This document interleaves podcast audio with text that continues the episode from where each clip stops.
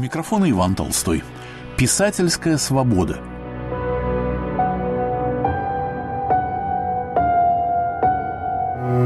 С самого начала своего вещания «Радио Свобода» было писательской станцией.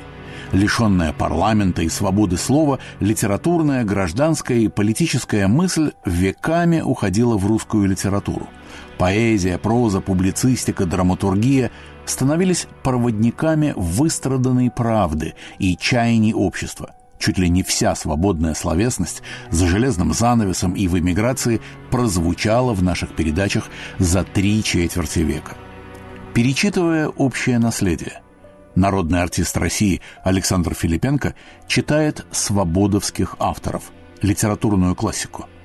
«Писательская свобода» – двенадцать подкастов в течение двенадцати месяцев. Сегодня чтение первое. Гайто Газданов «Ночные дороги». Прежде чем прийти на радио, Георгий Иванович Газданов много лет проработал ночным таксистом, и жизнь Парижа от заката и до рассвета знал и понимал как никто. В тысяча девятьсот пятьдесят третьем году Газданов поступил редактором на «Свободу», тогда радио еще называлось «Освобождение». Несмотря на ежедневную занятость новостями и актуальными темами, литературу он ничуть не оставил. Роман «Ночные дороги», законченный еще до войны, вышел в Нью-Йоркском издательстве имени Чехова в тысяча девятьсот пятьдесят третьем. Для нашего проекта «Писательская свобода» мы отобрали первую главу газдановского романа. Читает Александр Филиппенко.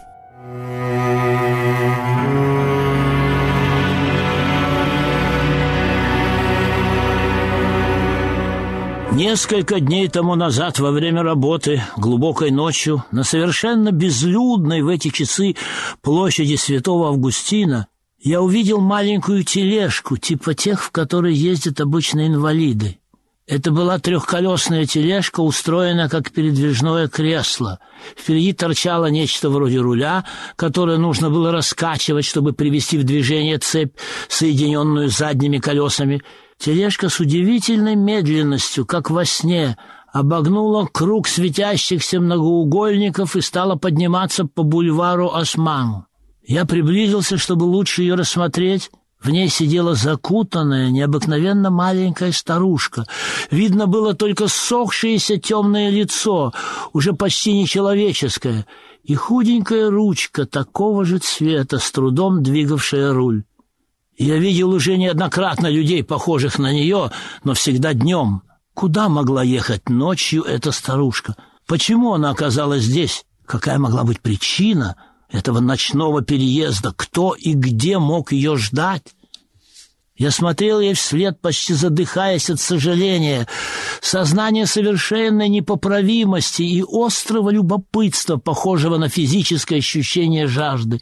Я, конечно, не узнал о ней решительно ничего, но вид этого удаляющегося инвалидного кресла и медленный его скрип, отчетливо слышный в неподвижном и холодном воздухе этой ночи, вдруг пробудил во мне то ненасытное стремление непременно узнать и попытаться понять многие чужие мне жизни, которые в последние годы почти не оставляло меня. Оно всегда было бесплодно, так как у меня не было времени, чтобы посвятить себя этому. Но сожаление, которое я испытывал от сознания этой невозможности, проходит через всю мою жизнь. Позже, когда я думал об этом, мне начинало казаться, что это любопытство было в сущности непонятным влечением, потому что оно упиралось в почти непреодолимые препятствия, происходившие в одинаковой степени от материальных условий и от природных недостатков моего ума. Еще от того, что всякому сколько-нибудь отвлеченному постижению мне мешало чувственное и бурное ощущение собственного существования». Кроме того, я упорно не мог понять страстей или увлечений, которые мне лично были чужды. Мне, например, приходилось каждый раз делать над собой большое усилие, чтобы не считать всякого человека с беззащитной слепой страстью проигрывающего или пропивающего все свои деньги просто глупцом, не заслуживающим ни сочувствия, ни сожаления, потому что в силу случайности я не выносил алкоголя и смертельно скучал за картами. Также я не понимал донжуанов, переходящих всю жизнь от одних объятий в другие. Но это по другой причине, которую я долго не подозревал, пока у меня не хватило мужества продумать это до конца. И тогда я убедился, что это была зависть. Тем более удивительно, что во всем остальном я был совершенно лишен этого чувства. Возможно, что в других случаях, если бы произошло какое-то неуловимое изменение, оказалось бы, что те страсти, которых я не понимал, тоже стали бы мне доступны, и я также подвергся бы их разрушительному действию, и на меня с таким же сожалением смотрели бы другие, чуждые этим страстям люди». И то, что я их не испытывал, было, быть может, всего лишь проявлением инстинкта самосохранения, более сильно во мне, по-видимому, чем в тех моих знакомых, которые проигрывали свои жалкие заработки на скачках или пропивали их в бесчисленных кафе. Но бескорыстному моему любопытству ко всему, что окружало меня и что мне с дикарской настойчивостью хотелось понять до конца, мешал, помимо всего остального, недостаток свободного времени, происходящий в свою очередь от того, что я всегда жил в глубокой нищете, и заботы о пропитании поглощали все мое внимание.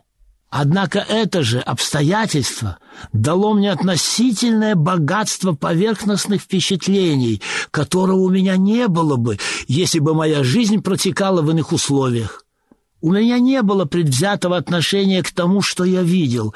Я старался избегать обобщений и выводов, но помимо моего желания вышло так, что два чувства овладевают мной сильнее всего, когда я думаю об этом. Презрение и жалость. Сейчас, вспоминая этот печальный опыт, я полагаю, что я, может быть, ошибался, эти чувства были напрасны, но их существование в течение долгих лет не могло быть ничем преодолено, и оно теперь так же непоправимо, как непоправима смерть, и я не мог бы от них отказаться. Это было бы такой же душевной трусостью, как если бы я отказался от сознания того, что глубоко во мне жила несомненная и непонятная жажда убийства, полное презрение к чужой собственности и готовность к измене и разврату. И привычка оперировать воображаемыми, никогда не происходившими, по-видимому, в силу множества случайностей, вещами – сделало для меня эти возможности более реальными, чем если бы они происходили в действительности, и все они обладали особенной соблазнительностью, несвойственной другим вещам. Нередко, возвращаясь домой после ночной работы по мертвым парижским улицам, я подробно представлял себе убийство. Все, что ему предшествовало, все разговоры, оттенки интонации, выражения глаз и действующими лицами этих воображаемых диалогов могли оказаться мои случайные знакомые или почему-либо запомнившиеся прохожие, или, наконец, я сам в качестве убийцы. В конце таких размышлений я приходил обычно к одному и тому же полуощущению, полувыводу. Это была смесь досады и сожаления по поводу того, что на мою долю выпал такой неутешительный и ненужный опыт, и что в силу нелепой случайности мне пришлось стать шофером такси. Все, или почти все, что было прекрасного в мире, стало для меня точно наглухо закрыто. Я остался один, с упорным желанием не быть все же захлестнутым той бесконечной и безотрадной человеческой мерзостью, в ежедневном соприкосновении с которой состояла моя работа. Она была почти сплошной, в ней редко было место чему-то положительному, и никакая гражданская война не могла сравниться по своей отвратительности и отсутствию чего-либо хорошего с этим мирным, в конце концов, существованием.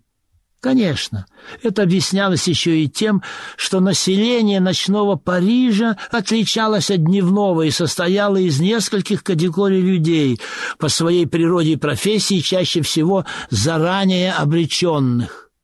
Но, кроме того, в отношении этих людей к шоферу всегда отсутствовали сдерживающие причины. Не все ли равно, что подумает обо мне человек, которого я больше никогда не увижу, и который никому из моих знакомых не может об этом рассказать?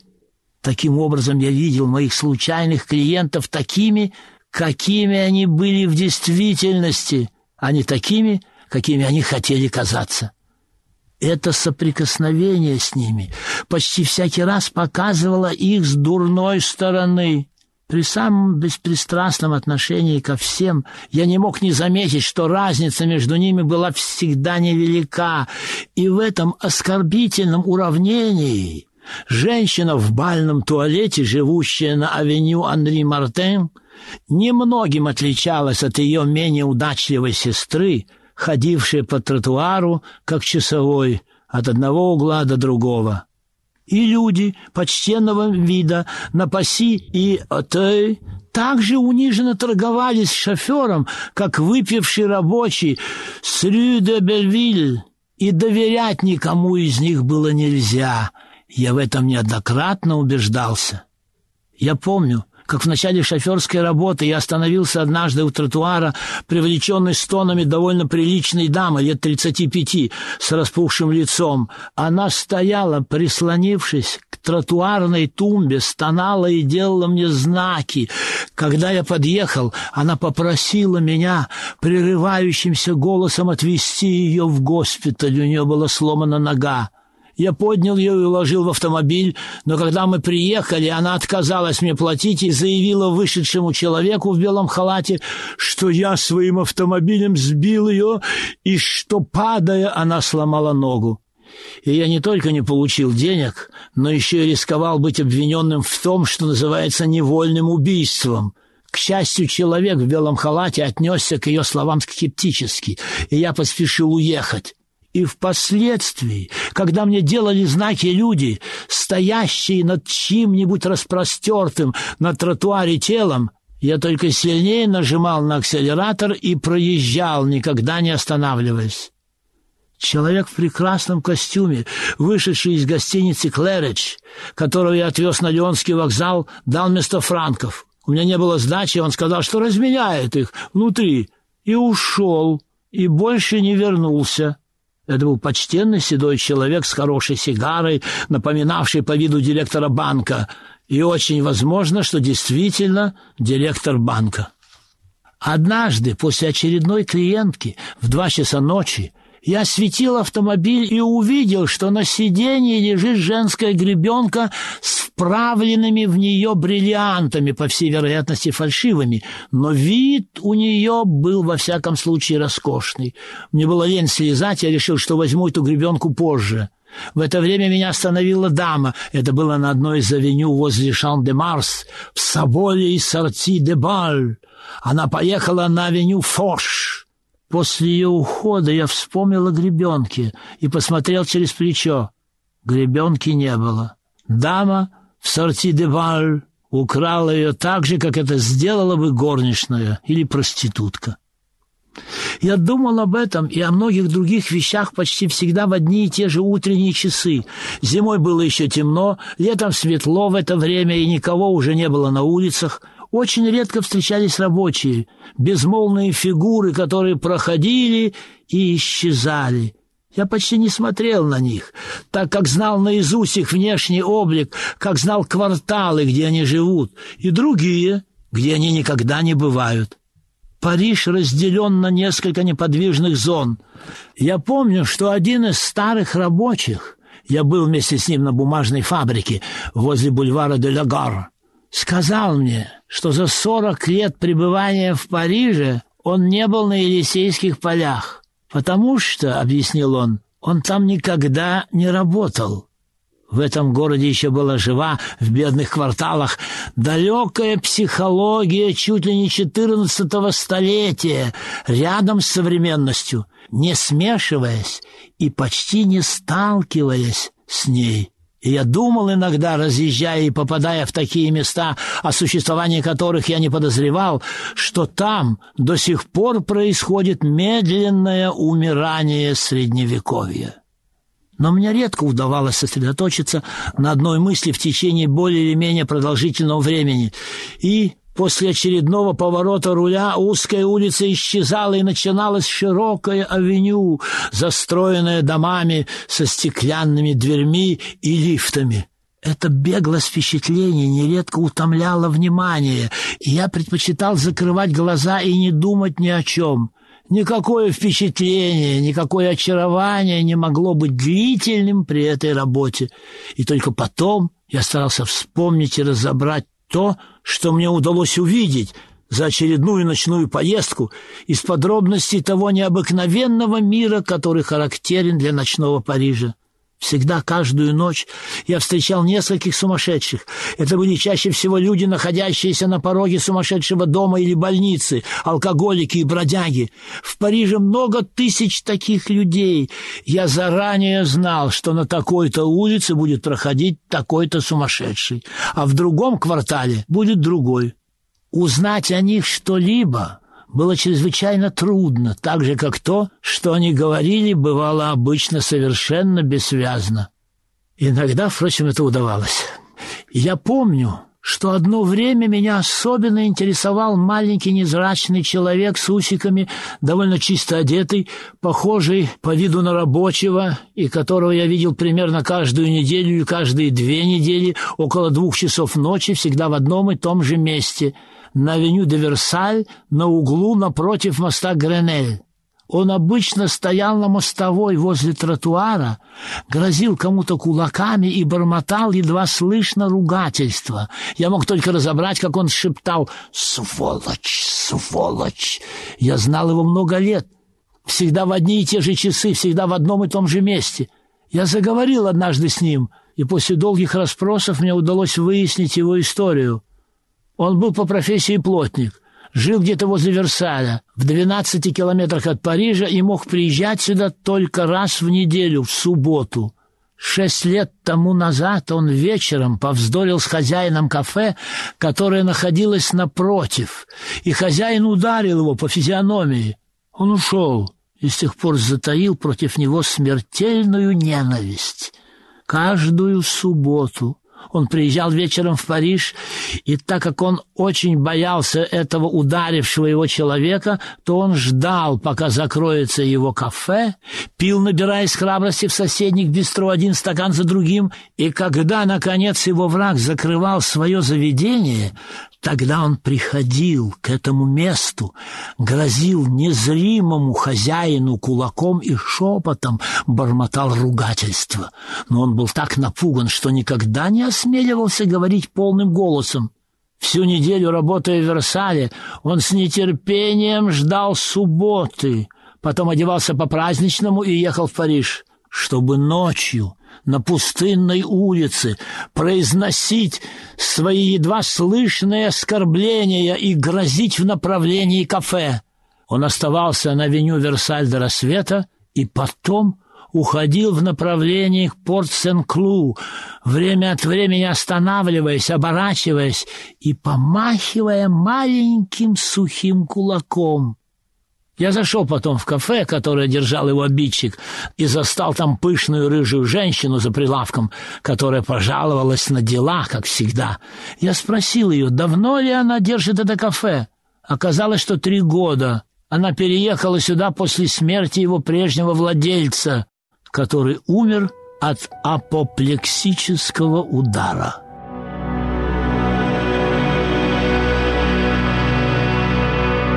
На волнах Радио Свобода подкаст «Писательская свобода». Выпуск первый. «Ночные дороги» Гайто Газданова. Читает Александр Филиппенко.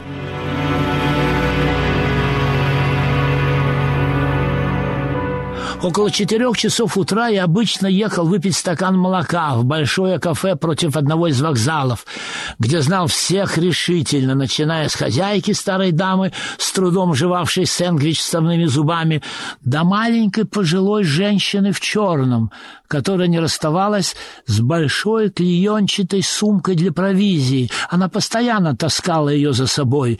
Ей было лет пятьдесят. Она обычно тихо сидела в углу, и я недоумевал, что она здесь делает в эти часы. Она была всегда одна, Я спросил об этом у хозяйки. Хозяйка ответила, что эта женщина работает как другие. В первое время такие вещи удивляли меня, но потом я узнал, что даже очень пожилые и неряшливые женщины имеют свою клиентуру и нередко зарабатывают не хуже других. В эти же часы появлялась смертельно пьяная худая старуха с беззубым ртом, которая входила в кафе и кричала «Ни черта!». И потом, когда нужно было платить за стакан белого вина, который она пила, она неизменно удивлялась и говорила гарсону «Нет, ты перегибаешь!». У меня создалось впечатление, что других слов она вообще не знала. Во всяком случае, она никогда их не произносила. Когда она приближалась к кафе, кто-нибудь, оборачиваясь, говорил «Вот, идет ни черта». Но однажды я застал ее в разговоре с каким-то мертвецки пьяным оборванцем, который крепко держался двумя руками за стойку и покачивался. Она говорила ему такими неожиданными в ее устах словами: «Я тебе клянусь, Роже, что это правда, я тебя любила, но когда ты в таком состоянии...» А потом, прервав этот монолог, она снова закричала «Ни черта!».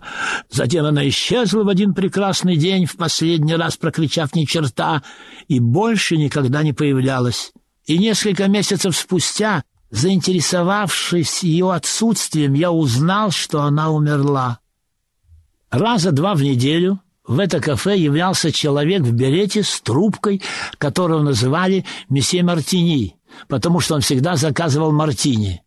Это происходило обычно в одиннадцатом часу вечера, но в два часа ночи он был уже совершенно пьян, поил всех, кто хотел, а в три часа, истратив деньги, обычно около двухсот франков, он начинал просить хозяйку отпустить ему еще один мартини в кредит. Тогда его обычно выводили из кафе, он возвращался, его снова выводили, и потом гарсоны просто не пускали его. Он возмущался, пожимал покатыми плечами и говорил: «Я нахожу, что это смешно, смешно, смешно, все, что я могу сказать». Он был преподавателем греческого, латинского, немецкого, испанского и английского языков, жил за городом, у него была жена и шесть душ детей. В два часа ночи он излагал философские теории своим слушателям, обычно сутенерам или бродягам, и ожесточенно с ними спорил. Они смеялись над ним. Помню, что они особенно хохотали, когда он наизусть читал им «Шиллеровскую перчатку» по-немецки. Их забавляло, конечно, не содержание, о котором они и не могли догадываться, а то, как смешно звучит немецкий язык.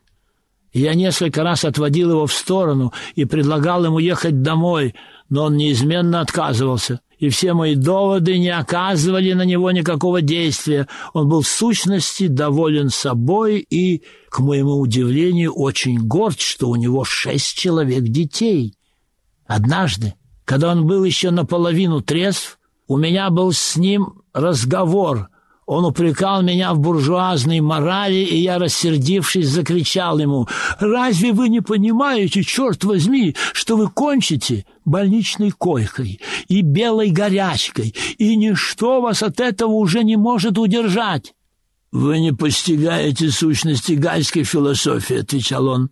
Я с изумлением: «Что?» «Да», — повторил он, набивая трубку, — «жизнь дана для удовольствия». Тогда я заметил, что он пьянее, чем мне показалось сначала. Оказалось, что в этот день он явился часом раньше, чем всегда, чего я не мог учесть. С годами его сопротивляемость алкоголю уменьшилась, так же, как его ресурсы. Его вообще перестали пускать в кафе, и в последний раз, когда я его видел, гарсоны и сутенеры стравливали его с каким-то бродягой, стремясь вызвать между ними драку. Потом их толкнули обоих, они упали, и у месье Мартини покатился по тротуару, затем на мостовую, где и остался лежать некоторое время под зимним дождем в жидкой ледяной грязи. «Это, если мне не изменяет память, вы называете гальской философией», — сказал я, поднимая его. Смешно, смешно, очень смешно. Все, что я могу сказать, повторял он, как попугай. Я усадил его за столик. У него нет денег, сказал мне гарсон. Если бы только это, ответил я. Месье Мартини вдруг протрезвился. В каждом случае алкоголизма есть какое-то основание, сказал он неожиданно. Может быть, может быть, ответил я. Но вы, например, от чего вы пьете? От огорчения, сказал он. Моя жена презирает меня. Она научила моих детей презирать меня. И единственный смысл моего существования для них — это что я даю им деньги. Я не могу этого вынести. И вечером ухожу из дома.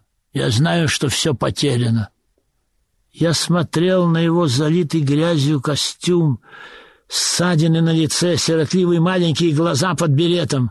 «Я думаю, что уже ничего нельзя сделать», — сказал я.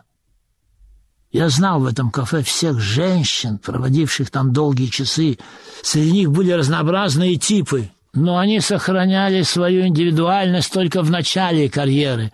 Затем, через несколько месяцев, усвоив профессию, становились совершенно похожими на всех других. Большинство было из горничных, но бывали исключения – продавщицы, стенографистки, довольно редко кухарки и даже одна бывшая владелица небольшого гастрономического магазина, историю которой знали все. Она застраховала его на крупную сумму, потом подожгла и так неловко, что страховое общество отказалось ей заплатить. В результате магазин сгорел, а денег она не получила. И тогда они с мужем решили, что она будет пока что работать именно таким образом. А потом они опять что-нибудь откроют. Это была довольно красивая женщина, лет тридцати, но ремесло это настолько захватило ее, что уже через год разговоры о том, что она опять откроет магазин, совершенно прекратились, тем более, что она нашла постоянного клиента, почтенного и обеспеченного человека, который делал ей подарки и считал своей второй женой. Он выходил с ней в субботу и в среду вечером, два раза в неделю, и потому в эти дни она не работала. Моей постоянной соседкой по стойке была Сюзанна. Маленькая и густо раскрашенная белокурая женщина, очень склонная к особенно роскошным платьям, браслетам и кольцам. Один передний зуб верхней челюсти она сделала себе золотым. И это так нравилось ей, что она поминутно смотрела в свое маленькое зеркальце, по-собачьи поднимая верхнюю губу. «Красиво все-таки», — сказала она однажды, обратившись ко мне. «Не правда ли?» «Я нахожу, что глупее не бывает», — сказал я. С тех пор она стала относиться ко мне с некоторой враждебностью и изредка задевала меня. Особенно ее презрение вызывало то, что я пил всегда молоко. «Ты все молоко пьешь?» — сказала она мне дня через три. «Не хочешь ли моего?» Она очень любила перемены. Иногда пропадала на несколько дней. Это значило, что она работала в другом районе. Потом... Однажды исчезла на целый месяц, и когда я спросил гарсона, не знает ли он, что с ней стало, он ответил, что она устроилась на постоянное место. Он сказал иначе, именно, что у нее теперь постоянное положение. И оказалось, что она поступила в самый большой публичный дом Монпарнаса. Но она и там не удержалась. Ей нигде не сиделось. Она была еще очень молода, ей было двадцать два или двадцать три года. За кассой каждую ночь с восьми вечера до шести утра сидела сама хозяйка этого кафе, которое стоило несколько миллионов. В течение тридцати лет она спала днем, а работала ночью. Днем ее заменял муж, почтенный старик в хорошем костюме. У них не было детей, не было даже, кажется, близких родственников. И всю свою жизнь они посвятили этому кафе, как другие посвящают ее благотворительности или служению Бога, или государственной карьере. Никуда не ездили, никогда не отдыхали. Впрочем, однажды хозяйка не работала около двух месяцев. У нее была язва желудка, она пролежала это время в кровати. У нее давно было очень крупное состояние, но оставить работу она не могла. По внешнему виду она походила на любезную ведьму. Я разговаривал с ней несколько раз, и она рассердилась на меня однажды, когда я ей сказал, что ее жизнь в сущности так же загублена, как жизнь месье Мартини. «Как же вы можете меня сравнивать с этим алкоголиком?» И я вспомнил с некоторым опозданием, что людей, способных понимать сколько-нибудь беспристрастное суждение, особенно касающихся их лично, существует ничтожнейшее меньшинство, может быть, один на сто. Самой мадам Дюваль ее жизнь казалась законченной и полной определенного смысла, и в какой-то степени это было верно. Она была действительно законченной и даже совершенной по своей полной бесполезности. Теперь предпринимать что бы то ни было было уже слишком поздно, но она никогда не согласилась бы с этим.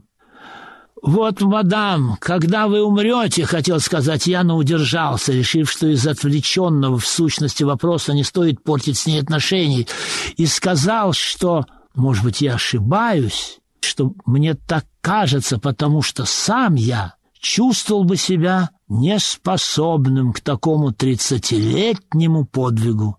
Она смягчилась и ответила, что, конечно, далеко не всякий может это сделать, но что зато она теперь уверена в одном. Конец своей жизни она проживет спокойно, так, как будто теперешний ее возраст, ее последние шестьдесят три года были не концом, а началом ее жизни. Я мог ей многое возразить на это, но промолчал. Позднее я понял, что она ни в какой степени не была исключением. Ее пример был чрезвычайно характерен. Я знал миллионеров с грязными руками, трудившимися по шестнадцать часов в день. Старых шоферов, у которых были доходные дома и земли, и которые, несмотря на одышку и жогу, геморрой и вообще почти отчаянное состояние здоровья, все же продолжали работать из-за лишних тридцати франков в день. И если бы их чистый заработок опустился до двух франков, они все равно работали бы до тех пор, пока в один прекрасный день не могли бы встать с кровати.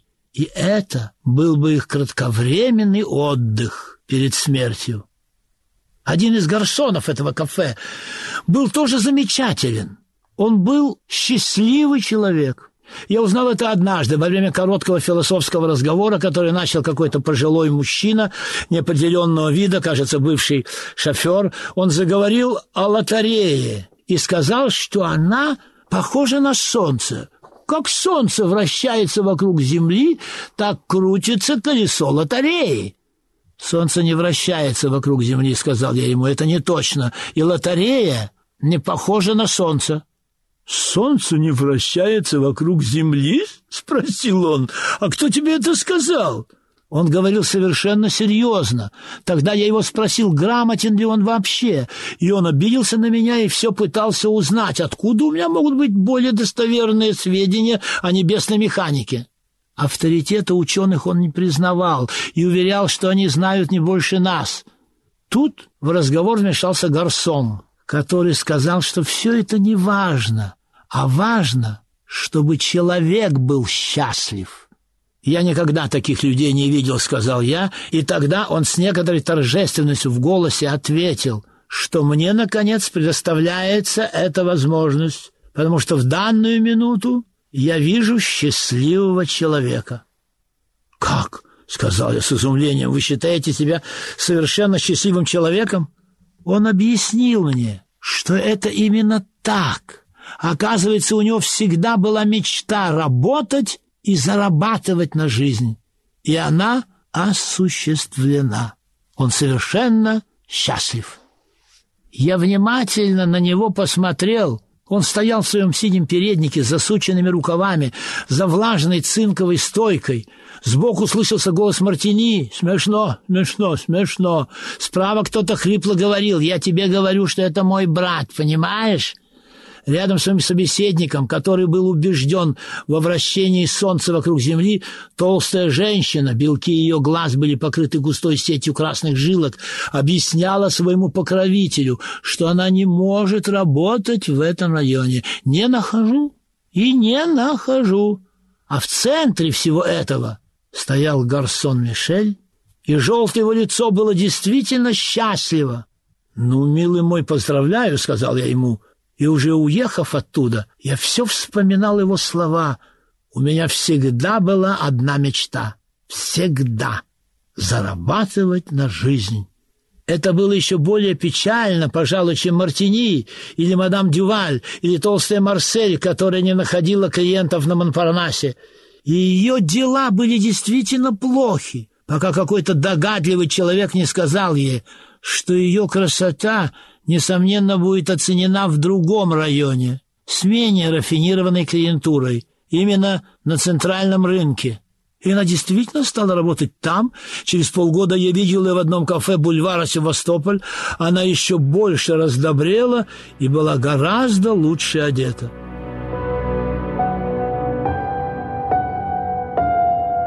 «Писательская свобода». Выпуск первый. «Ночные дороги» Гайто Газданова. Читает Александр Филиппенко.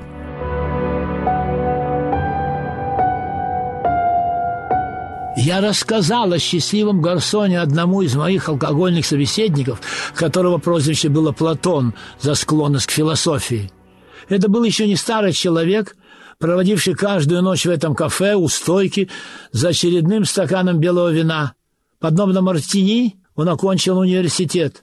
Жил одно время в Англии, был женат на красавице, был отцом прекрасного мальчика и обеспеченным человеком. Я не знаю, как и почему все это очень быстро отошло в прошлое, но он оставил семью, родственники от него отказались, и он остался один. Это был милый и вежливый человек. Он был довольно образован, он знал два иностранных языка, литературу, и в свое время готовил даже философскую тезу, не помню точно какую, чуть ли не о Бёме. И только в последнее время память его стала сдавать, и губительные последствия алкоголя начали сказываться на нем достаточно явственно, чего не было в первые годы нашего знакомства. Жил он на очень незначительную сумму денег, которые ему тайно давала его мать, и этого хватало только на один сэндвич в день и белое вино. «А ваша квартира?» — спросил я как-то. Он пожал плечами и ответил, что он за нее вообще не платит.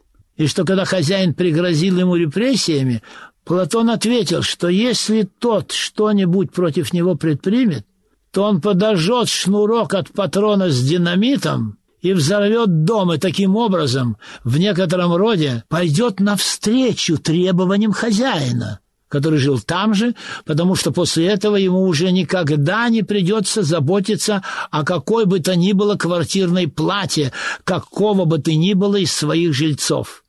Платон рассказывал это тихим голосом, совершенно спокойно, но с такой непоколебимой искренностью и уверенностью, что я ни на минуту не усомнился в его готовности это сделать. Самым странным, однако, мне казалось, что Платон имел архаические, но очень твердые убеждения государственного порядка. Все должно было основываться, по его словам, на трех принципах: религия, семейный очаг, король. «А алкоголизм?» — спросил я, не удержавшись. Он совершенно спокойно ответил, что это второстепенная и даже необязательная подробность. «Вот вы, например, не пьете», — сказал он, «но это мне не мешает вас рассматривать как нормального человека. Конечно, жаль, что вы не француз, но это не ваша вина». К счастливому гарсону он отнесся скептически и сказал, что к таким примитивным существам неприложимы наши представления о счастье. И он допускал, что по-своему гарсон мог быть счастлив, как собака или птица, или обезьяна, или носорог. Под утро Платон начинал говорить вещи несуразные. Это был удивительный по своему неожиданному спокойствию бред, но понятия его путались. Он сравнивал Гамлета с Пуанкаре, а Вертера с тогдашним министром финансов, который был толстым стариком, идеально далеким от какого-то сходства с Вертером в каком бы то ни было отношении. Я знал наружность этого министра, потому что когда-то стоял со своим автомобилем в очереди у Сената, в котором происходило ночное заседание, и все мои товарищи надеялись, что будут развозить сенаторов. Был уже пятый час утра, но в последнюю минуту во двор Сената въехало несколько автобусов, на которых сенаторы отбыли домой. когда последний автобус с надписью «Цена проезда три франка» уже отходил, из двора Сената вышел министр финансов и, увидя отходящий автобус, побежал за ним, сколько было сил. Я не мог удержаться от смеха, но мои товарищи ругали его последними словами за скупость. С этой ночи я хорошо запомнил. Я видел его тогда совсем вблизи, его фигуру, живот, отдышку, расстегнутую шубу, в которой он был тогда, и беспокойно тупое выражение его лица. Я разговаривал с Платоном о счастливом гарсоне в ночь субботы на воскресенье.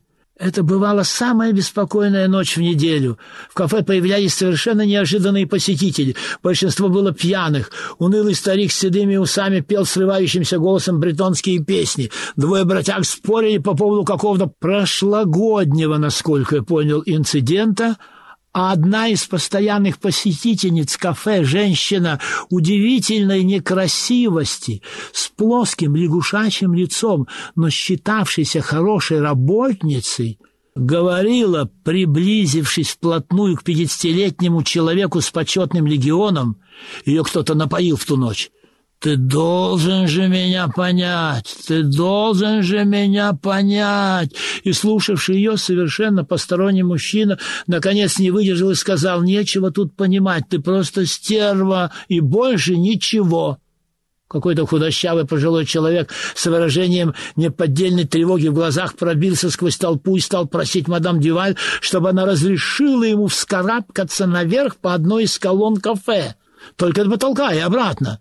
«Вы видите, мадам, я совершенно корректен. Только один раз, мадам, только раз!» И плотный метрдотель вывел его из кафе и предложил ему уже на улице попробовать влезть на фонарный столб. Снаружи, вдоль запотевших стекол кафе, время от времени проходили два полицейских, как тень отца Гамлета, — сказал я Платону. Потом в туманном и холодном рассвете субботние посетители кафе исчезали и мутно горели фонари над тротуарами, на поворотах скользкой мостовой шуршали шины редких автомобилей. «Каждое утро я благодарю Господа, — сказал Платон, с которым мы вышли из кафе, — за то, что Он создал мир, в котором мы живем». «И вы уверены, что Он действительно хорошо сделал?»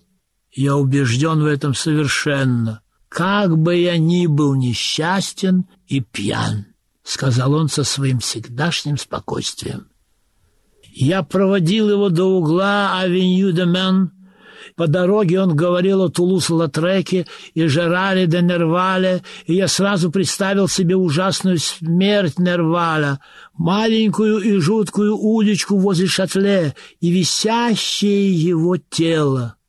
И эту, точно выдуманную чьей-то чудовищной фантазией, черную шляпу на голове повешенного. Я имел возможность проводить иногда несколько часов в этом кафе, потому что ставил автомобиль у вокзала в ожидании первого поезда, который приходил в половине шестого утра, и от двух часов ночи до этого поезда, когда другие шоферы играли в карты или спали в машинах, я предпочитал уходить в кафе или гулять, если была хорошая погода. Только это вынужденное бездействие дало мне возможность ближе познакомиться со всеми клиентами этого кафе.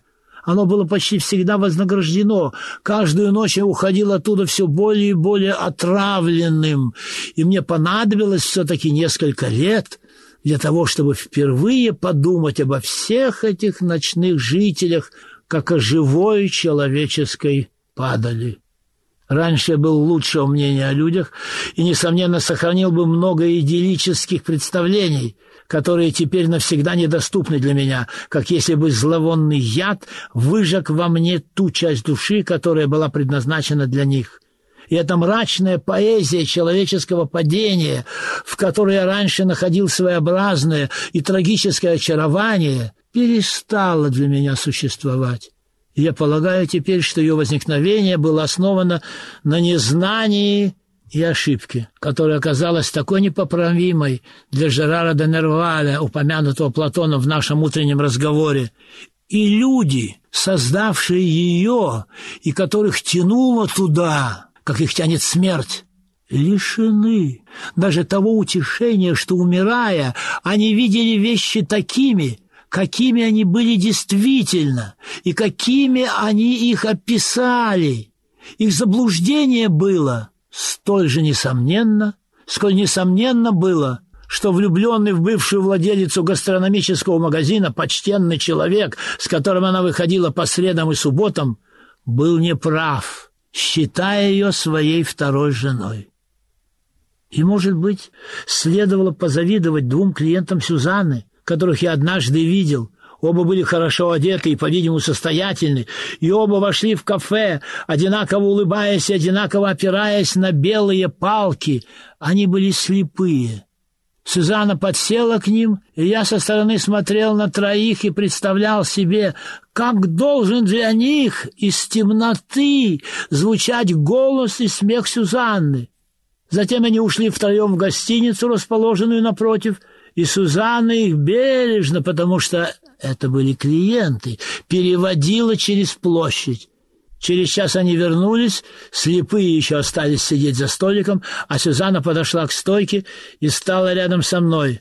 «Все молоко?» — спросила она. «Они не могли оценить твою красоту», — сказал я, не отвечая, «и подумать, они даже твоего золотого зуба не видели».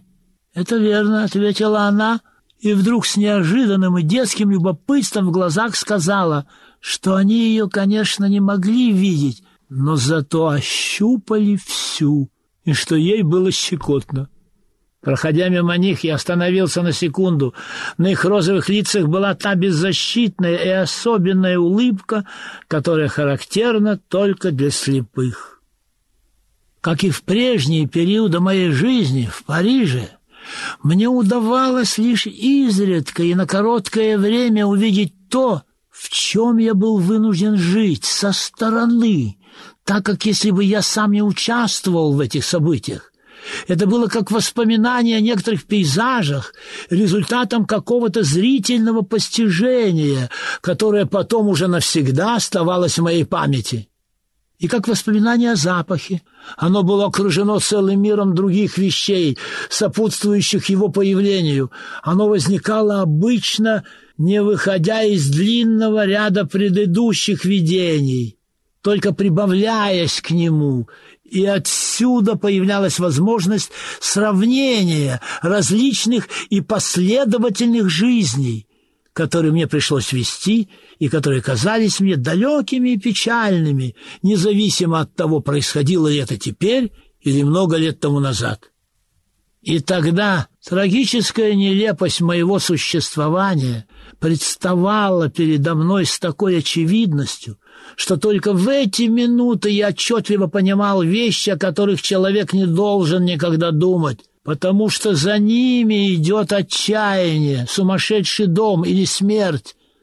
Но, как это ни странно, за такими мыслями никогда не следовала идея самоубийства, которой я был совершенно чужд всегда, даже в самые страшные моменты моей жизни. И я знал, что ее не нужно было смешивать с тем постоянным и жгучим желанием каждый раз, когда из тоннеля к платформе подходил поезд метро, отделиться на секунду от твердого каменного края перрона и броситься под поезд. Таким же движением, каким с трамплина купальни я бросался в воду.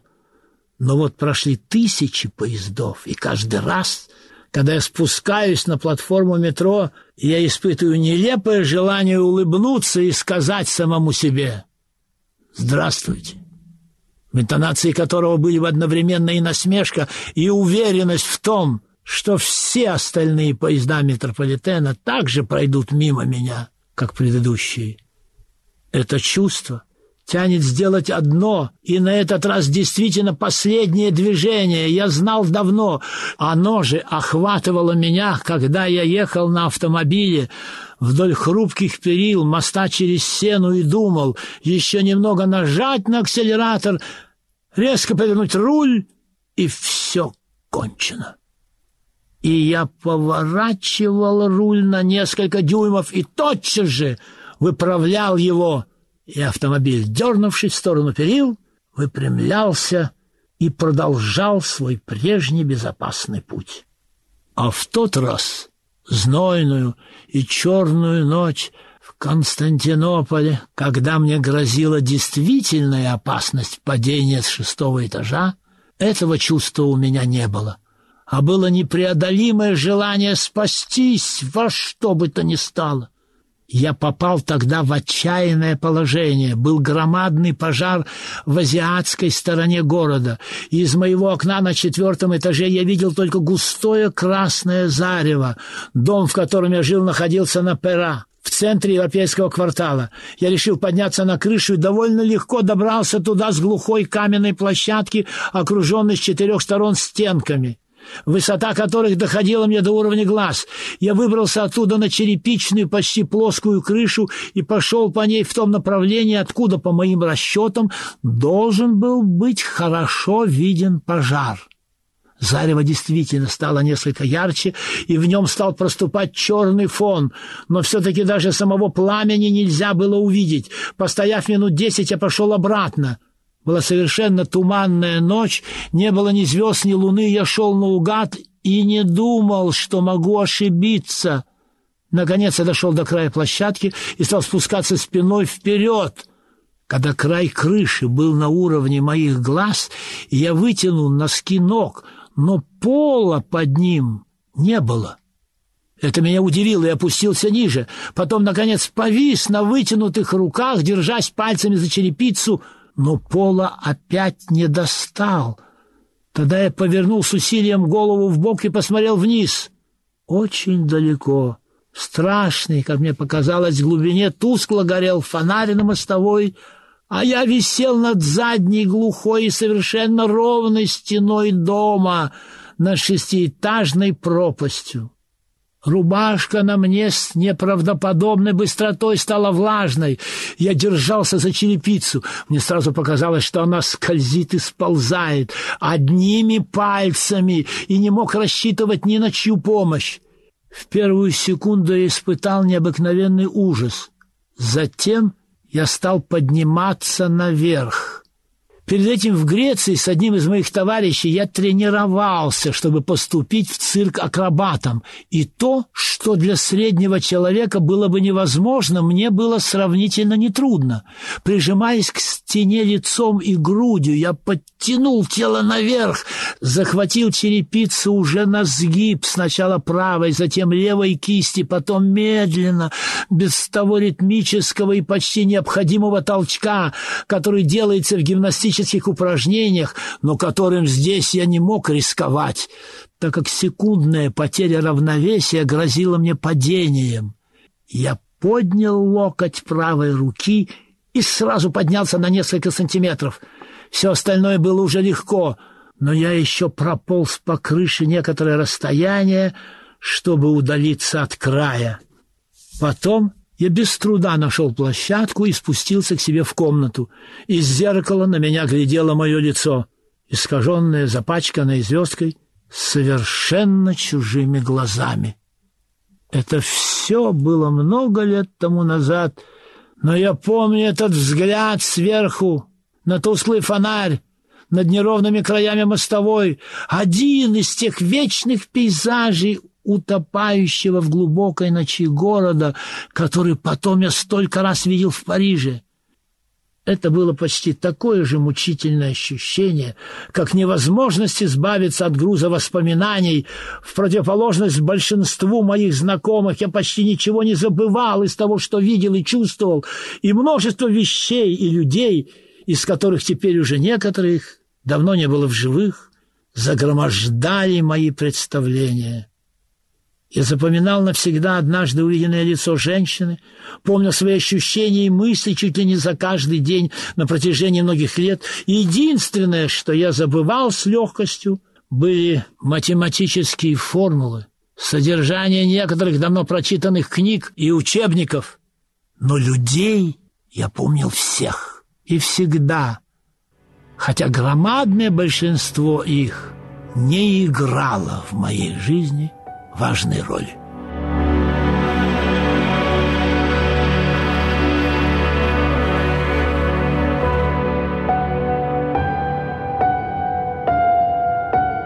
на волнах Радио Свобода в подкасте «Писательская свобода» вы слушали первую главу романа «Ночные дороги» Гайто Газданова. Читал народный артист Александр Филиппенко. Выпуски «Писательской свободы» будут звучать каждый месяц в течение две тысячи двадцать четвёртого года. Режиссер подкаста Юлия Голубева, редактор Иван Толстой.